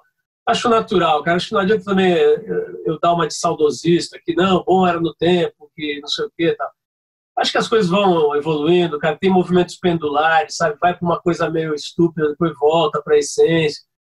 É, eu, eu, eu, gosto de olhar, por exemplo, para aquele é, Chouinard, né, que é o, que é o fundador da, da Patagônia, né? Que é um puta figura interessantíssimo. Hoje ele é uma referência, cara, não para, né, não para não para o surf, para surf, para os esportes, cara, para o mundo, né, dos negócios, cara, um dos livros mais importantes da de negócios que eu conheci nas últimas décadas, cara, ele é, ele é um case estudado nesse livro. Sim. Não é um livro sobre mundo de, de esporte, não tem nada a ver. É um livro sobre como a humanidade tem mudado a relação, das pessoas com o trabalho, né? as novas modalidades de organização empresarial e tal. A Patagônia é uma referência. É, por outro lado, cara, você vê marcas muito icônicas e tal que foram sendo destruídas com o tempo, por ganância, por burrice. Tem muita burrice também. Não adianta a gente ficar, sabe, sendo hipócrita e não enxergar isso. Tem muita burrice, muita gente despreparada, que não sabe evoluir, não sabe perceber as mudanças do mundo e tal. É um pouco lamentável, cara, mas é assim mesmo. Se você for ver nas outros campos da, da, da moda e da, da, da, atividade geral, é assim mesmo. A coisa cresce demais. Uma vez um, um, cara me falou uma coisa que eu achei, não consegui esquecer mais, que assim, ele falou, olha, cara, no mundo dos negócios, ou você cresce ou você arruma. Não dá para fazer as, as duas coisas ao mesmo tempo. Acho que o, o, a indústria do surf cresceu muito, depois se arruma um pouco, depois cresceu, aí cai um pouco. Normal. É, eu confesso para você, cara, que, que hoje eu tenho uma dificuldade muito grande assim de entrar numa surf shop e, e achar alguma coisa legal, né? É, lá fora mesmo, sabe? É tudo muito padronizado, muito a mesma coisa sempre, né? Acho que tem falta falta criatividade, falta de vez em quando aparecem, né? Acho que você fez um trabalho, por exemplo, para a Bintang muito bacana.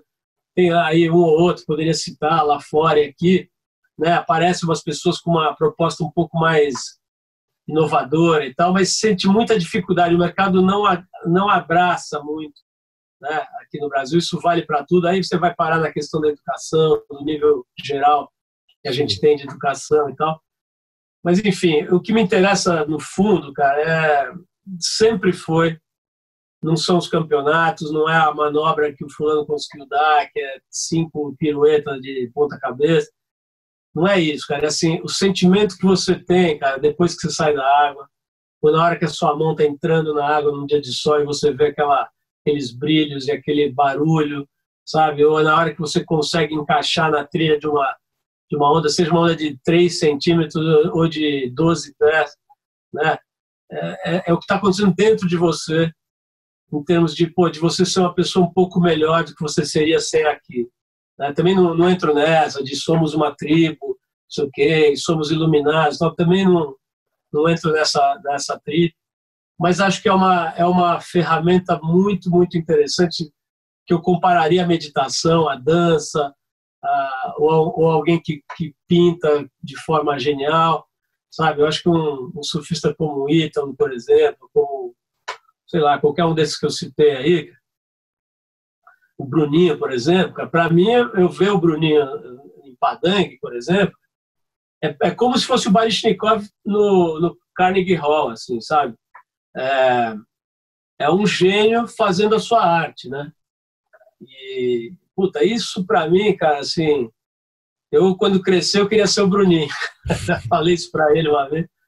É, não o vejo há muito tempo, conheço ele pouco, tá? mas eu tenho maior admiração por esse cara, cara pela, por toda a forma como ele se coloca, tanto na onda quanto falando, sabe, na vida familiar. E agora está com as filhas já surfando, lindas.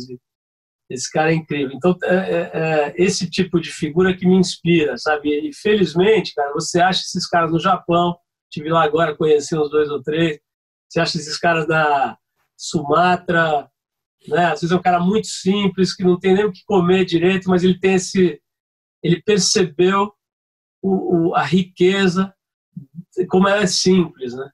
Exatamente. Acho que a, a ferramenta, uma ferramenta muito eficaz, cara, de desenvolvimento humano. Né? Muito. Isso que me é, e legal, porque uma outra coisa que eu admiro muito em você é que você, Paulo, e eu acho que isso é muito difícil, né? Mas eu acho que você se prendeu muito de novo nessa questão da essência, da simplicidade, mas você não se vendeu né, a grandes corporações, né? A, e voltando um pouco para sua jornada aí de, de, de, vida, né? E jornada profissional, é, você conta até um pouco, né? Já, já, já teve, já apareceu muitas propostas para você nesse sentido, mas você ficou muito firme, consistente, acreditar no que você estava fazendo, né? Independente da grana, no, no, no, no, que aquilo ia dar, você não, não abrir mão né, da, da, dessa alma do negócio, né? Eu acho que isso aí é ter muita coragem, né? É, e fora isso também, juntando com isso, né, cara, eu acho que aí uma das coisas mais difíceis, eu passei por isso, senti muita dificuldade, é a liderança, né, cara? Você comandar um crescimento em um time que, que esteja alinhado sempre com tudo isso, né? Com, com todas essas, essas crenças de valores. André, antes de eu te responder, queria, queria só um favor, cara. Tô sem relógio. Que, que horas são agora? São 10 minutos para meio-dia. Tá. Eu vou ter que parar meio-dia, tá? Tá bom. Se quiser, a gente pode continuar depois. Ou, Beleza. É, mas vamos lá. É, olha, André, eu poderia, cara, te contar umas histórias mais bonitas e falar que a gente é um, incrível e tal. A real, cara, é que a grande razão pela qual eu não fiz nenhuma transação e graças a Deus, cara, ao nosso esforço, a gente teve várias uh, oportunidades ao longo de uh, praticamente da história toda. A Trip, quando tinha menos de um ano, ela recebeu uma proposta de aquisição de uma de uma de, uma, de 20% por uma pessoa genial, um grande enfim, uma figura com, que tinha muito poder, vamos dizer assim, não só financeiro, mas também um grande ambientalista e tal. E ao longo dos anos, a gente foi tendo oportunidades, propostas de grandes editoras primeiro, depois de grupos de comunicação internacionais e até um recente aí, coisa de uns 4, 5 anos atrás, um grupo inglês e japonês e tal, um grupo que é, que é inglês e japonês, grupo Dentsu. Mas, enfim, é, cara, a grande razão pela qual a gente nunca fez o negócio cara, é que a gente nunca encontrou alguém que tivesse, que entendesse de verdade o que a gente estava fazendo. Era sempre uma visão, cara, equivocada. Tipo, ah, vocês estão faturando X e tá dando Y de EBITDA, de resultados, não sei o quê e tal. Ah, tem um certo charme, é um negócio descolado. E, cara, nunca, assim, eu, eu nunca encontrei alguém que percebesse o real valor do que a gente fazia. Se eu tivesse encontrado, eu teria feito o negócio. Aliás, mentira, corrigindo, eu encontrei alguns sim, mas eram pessoas físicas e eu tive sócios muito importantes nessa jornada, né? Por exemplo, no ano 2000, cara, exatamente no ano 2000, quando estourou a bolha da internet e tal, nós admitimos um sócio que é um amigo nosso até hoje, que tinha feito uma das grandes empresas de internet ganhou uma, uma fortuna vendendo essa empresa. E ele, e ele se interessou em entrar na Trip. E ele entendia bastante bem o que a gente fazia. A gente era parceiro já, era amigo. Esse cara nós fizemos, o negócio foi muito legal, ele fez um investimento interessante, a gente conseguiu fazer um monte de coisa legal. Oito anos depois ele saiu, a gente recomprou a parte dele, continuamos amigos. Graças a Deus foi muito legal. E teve alguns outros ao longo do tempo. Mas eram sempre pessoas físicas que tinham uma cabeça muito legal e que percebiam melhor o que a gente tinha ali como valor, como ativo. Né?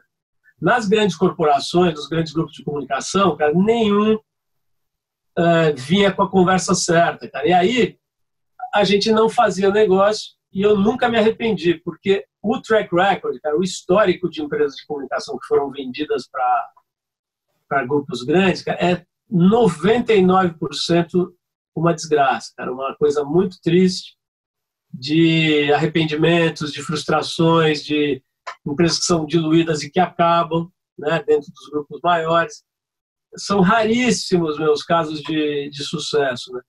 Então, eu acho que de um jeito meio, vamos dizer assim, amador, a gente tomou as decisões certas, nós estamos aqui, a gente tem um grupo pequeno, não é nada demais, mas um grupo bastante coeso, né, com saúde financeira, o que é muito difícil, cara, é muito difícil um grupo independente que lida com arte, cultura, jornalismo, essas coisas no Brasil durar tanto tempo especialmente tendo nascido na metade dos anos 80, que foi a década perdida, né, da metade dos anos 80 à metade dos anos 90, só treta, só Sim. problema, só crise.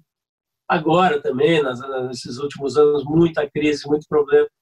E a gente tá lá, cara, com nenhum endividamento, com, sabe, com uma certa saúde, uma, saúde financeira e uma condição de fazer as coisas e tal, e fazendo as coisas que a gente acredita né, continua muito interessado em contribuir para o todo, né, o Trio Transformadores, a Casa TPM, as revistas, os trabalhos que a gente faz para as empresas. Né? Hoje, a Trip, na verdade, ela foi migrando para o modelo, hoje ela é, ela é eu acho que 80% do nosso faturamento hoje vem de consultoria que a gente presta para as empresas, para empresas grandes, para bancos, para companhias aéreas, a Gol, é um grande cliente nosso, e, enfim, grandes companhias desse tipo consultoria no campo da estratégia, né? E da essência de marca, de entender a alma da companhia e como é que ela expressa isso para o mundo. Né? Isso tem sido um negócio maravilhoso. A gente está agora fazendo um trabalho desse tipo para a Smiles, né, que é a maior empresa de, de hum, fidelidade, né, de milhas e tal. Enfim, então é um campo muito bacana que a gente está podendo uh, uh, atuar agora por conta de toda essa bagagem que foi sendo acumulada ao longo dessas três décadas e meia, né? de prestar atenção em gente. Basicamente, o nosso negócio, André, desde o primeiro dia até hoje, é tentar entender o que, que as pessoas querem, o que, que faz elas se emocionarem, o que, que faz elas ficarem tristes, angustiadas, alegres, felizes, exultantes, sabe? Tentar manter o dedo no pulso da, da, da, do povo, né? Isso é fascinante, cara. Eu continuo muito interessado nisso, muito motivado, né? E é muito gostoso poder fazer isso. E, como eu te disse, cara, eu acho que eu não me arrependo nem um pouco de não ter cedido a algumas tentações que apareceram, que talvez eu fosse ficar mais rico, sabe, com uma grana, com uma talvez uma condição melhor financeira, mas provavelmente com a alma despedaçada, né? E aí nenhuma grana compensa, né? Legal, Paulo. É, só para a gente terminar aqui, eu sei que não, não vai dar nem muito tempo aqui, eu tenho já muito assunto aqui para a gente conversar, mas porque eu realmente sou um cara de muito, de muito conteúdo. É, mas só para a gente, de repente, botar umas cenas do, dos próximos capítulos aqui no ar. É, ah. Uma coisa também, assim, que, que hoje, assim, mexe assim, um pouco com as minhas... É, enfim, eu tenho algumas dúvidas, né, em relação à própria mídia, né, que hoje é difícil, a gente é, chega informação de tantos lugares, né, cara, de, de formas diferentes, a gente não sabe quem tá certo, quem tá errado, o que, que a gente segue, o que, que a gente segue enfim, eu acho que a gente está vivendo essa crise também nesse, nesse, nesse lado né, de, de, de, informação. E a sua visão, um pouco num momento como esse, né, cara, de que a gente está aí com uma pandemia no ar e diversas informações né, do que, que tem que fazer, como fazer, e a gente hoje é, tem que escutar as pessoas que estão no poder, enfim, os, governa os governadores e presidentes, enfim. E isso traz pra gente de novo um pensamento, caramba, mas esses caras aí, que hoje você vê, né, cara, a gente acorda, acordei aqui de manhã com, com, com o governador sendo afastado, mais um do Rio de Janeiro, né, e ele, era ele que estava tomando as decisões do que, que a gente teria que fazer, né, nesse momento aí de pandemia. Então, essa confusão toda de informação, né, que está rolando no mundo, como é que você vê isso? né? E, enfim, eu acho que você, de novo, é um grande entendedor desses comportamentos todos, né? É, e... uhum. André, é o seguinte, cara, eu, eu acho que a gente tem que procurar, não necessariamente no, no Estado, a referência para isso. Você vê, hoje a gente não tem nem ministro da Saúde, né, cara? É um militar que está lá, não sabe nem por que exatamente. É, então, cara, a, a, talvez uma das grandes coisas dessa época, de, de, tanta confusão, de tanta coisa esquisita que está acontecendo, cara, mas assim, o fato é que você tem acesso ao que você quiser hoje, né, pelos canais digitais. Há muito lixo, mas também há muita coisa, né, mas também há muita coisa boa. Então, eu acho que a melhor posição cara, é você tentar se informar em fontes críveis, né, na ciência, com base em ciência e com base em bom senso. Então, assim, eu posso te falar o que, que eu estou fazendo, minha família, própria trip e tal. É, meu pai, por exemplo, vai fazer 91 anos daqui a 15 dias, cara, né? Então, super grupo de risco e tal. E eu tenho filho de 9. Cara, eu, eu, eu tô agindo da seguinte maneira, cara. A gente está quase seis meses bastante é, isolado, né? É, não é um negócio total, porque isso é impossível, mas a gente reduz muito assim as, as saídas e contatos ao estritamente necessário, máscara, obviamente, tudo. Então, assim, dentro do razoável, que é você procurar não ter muito contato, eu no, na banda mais radical um pouco, sabe? Ontem, por exemplo, um, um conhecido me chamou para almoçar. Eu falei, cara, eu não tô indo almoçar com um amigo nenhum né? Vamos falar por Zoom. É chato, né? O cara fica meio assim, mas, pô, acho que não dá para brincar, né? Realmente é um, é, uma, é um vírus sobre o qual ainda se sabe muito pouco. Né? A gente está aprendendo algumas características dele agora. Ainda se sabe muito pouco, efeitos colaterais no cérebro, por exemplo, sabe muito pouco. Né? Ah, eu falei com meus pais, meus pais iam fazer um exame de rotina no hospital é, essa semana eu pedi para eles não irem, né? Porque, pô, na, na, idade deles é fatal, cara. Se você se contaminar, é praticamente impossível. Você sai um ou outro, aparece na televisão, né? Uma pessoa de 90 anos que superou a Covid. Mas 99% vão dali para a morte, né, cara? Lamentavelmente. Então, eu tô, eu tô nesse caminho, assim, de, de um resguardo grande Acho que é isso que a ciência está recomendando para quem pode, evidentemente. Né? Óbvio que pô, a maior parte da população não tem esses privilégios, então vai ter que encarar um ônibus, vai ter que encarar. Eu procurei, pô, toda a trip está trabalhando remoto desde o dia 13, de, 13 ou 15 de março. Isso foi muito interessante, porque o trabalho remoto está super funcionando. Legal. A gente, inclusive, está já assim desligando a ideia de uma sede física, né? É, a gente vai continuar tendo uma sede física, mas muito diferente, pequena, com os ambientes de convívio e tal, mas assim não, não faz mais o menor sentido para o tipo de atividade que a gente faz ter um prédio, ter um monte de, de, de tijolo, né? Então assim eu estou procurando, cara, é, proteger ao máximo possível as pessoas que eu tenho acesso e tenho alguma, vamos dizer assim, raio de influência e para poder dar tempo, cara, da ciência aprender mais, né, e da, da, da, civilização aprender mais a lidar com a história. Né? Eu acho que é o que todo mundo que tem essa condição deveria fazer, deveria ajudar o máximo possível os que não têm. Né? Eu estou tentando, assim, a gente pegou pô, os funcionários da trip mais simples, cara, que tem que pegar ônibus, tal, foram os primeiros que a gente deixou em casa, os que, os que a gente enfim, conseguiu manter e, e, e, pagando o cara sem ele vir aqui também, ligados à minha família. Enfim, tentar ajudar na medida do possível quem não tem esse privilégio né, a poder ter, a poder não circular tanto. Eu acho que o caminho é esse, cara, ciência e bom senso e, puta, se você puder realmente ficar pensar, né, bicho, que, pô, você vai fazer esse sacrifício, vai, seis meses, que seja um ano, pô, se Deus quiser, cara, isso vai garantir mais algumas décadas de, de um monte de coisa legal que você vai usufruir. E também, cara, aprender a ser feliz desse jeito. Tem um livro muito interessante chamado Sociedade do Cansaço, que fala sobre como a gente estava se matando por não descansar, por não parar. Né? Sim. Então, essa, esse vírus, cara, é um aprendizado também nesse sentido, sabe? de você parar e descobrir. Olha o que você está fazendo, por exemplo, né? esse puta trabalho legal de. Sim. Peraí. Esse... Voltou aí? Voltou. Trabalho maravilhoso, pô, é fruto disso que você está fazendo, né? Então, também, sabe, se voltar um pouco para dentro, ver a, os prazeres e a graça e a riqueza que você tem internamente, ou no convívio com as pessoas, sabe, com filhos, com parentes, com cônjuges, seja o que for que está mais perto de você. Acho que a graça é essa, cara, como todo bom surfista, cara, é assim, é lidar com o que você tem ali. Então, vê uma onda fechando, cara, vê o que dá para fazer com ela, vê como é que dá para ser feliz com ela. Vê uma onda muito pequena, pô, dá um jeito de pegar um pranchão, de pegar de peito, de ser feliz com ela, né?